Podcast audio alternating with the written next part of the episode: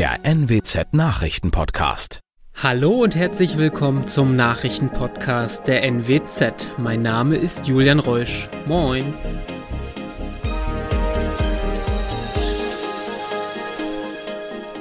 Und das sind die Themen des Tages. Kein Fremdverschulden im Fall von Joe. Schwerer Unfall in Bergedorf. Und Kreissaal in Kloppenburg schließt an Wochenenden. Über eine Woche war der acht Jahre alte Joe aus Oldenburg vermisst. Ein Fremdverschulden wurde nun von den Ermittlern ausgeschlossen. Das geht aus dem vorläufigen Ermittlungsbericht der Polizei hervor.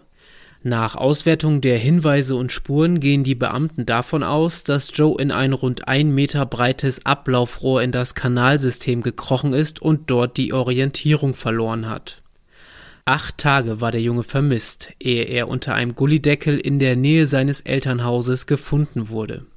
Bei seiner Rettung war er unterkühlt, dehydriert und nackt. Seine Kleidung wurde im weiteren Verlauf des Kanalsystems gefunden. Aktuell wird er noch im Klinikum Oldenburg behandelt.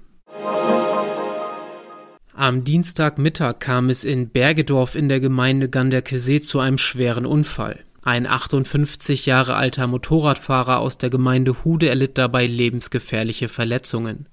Er war auf der Bergedorfer Landstraße unterwegs, als ihn eine 71 Jahre alte Autofahrerin beim Abbiegen übersah. Ein Rettungswagen versorgte den Huder vor Ort, ehe er mit einem Hubschrauber in ein Krankenhaus gebracht wurde. Das Motorrad und das Auto waren nach dem Unfall nicht mehr fahrbereit und mussten abgeschleppt werden. Der Gesamtschaden wird auf etwa 15.000 Euro geschätzt.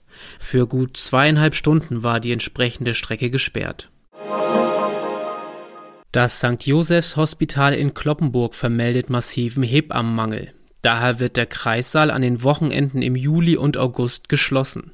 Das geht aus einer Mitteilung des Krankenhauses hervor. Schwangere können dann nur noch in der Zeit von Montag 6 Uhr bis Freitag 13 Uhr in Kloppenburg entbinden. Dabei hatte das Krankenhaus noch im Januar mitgeteilt, dass das Hebammenteam mit 16 Frauen wieder komplett sei. Doch Langzeiterkrankungen, Schwangerschaften und Kündigungen hätten zu einer Verschlechterung der Situation geführt. Eine dauerhafte Schließung des Kreissaals sei nicht beabsichtigt, heißt es.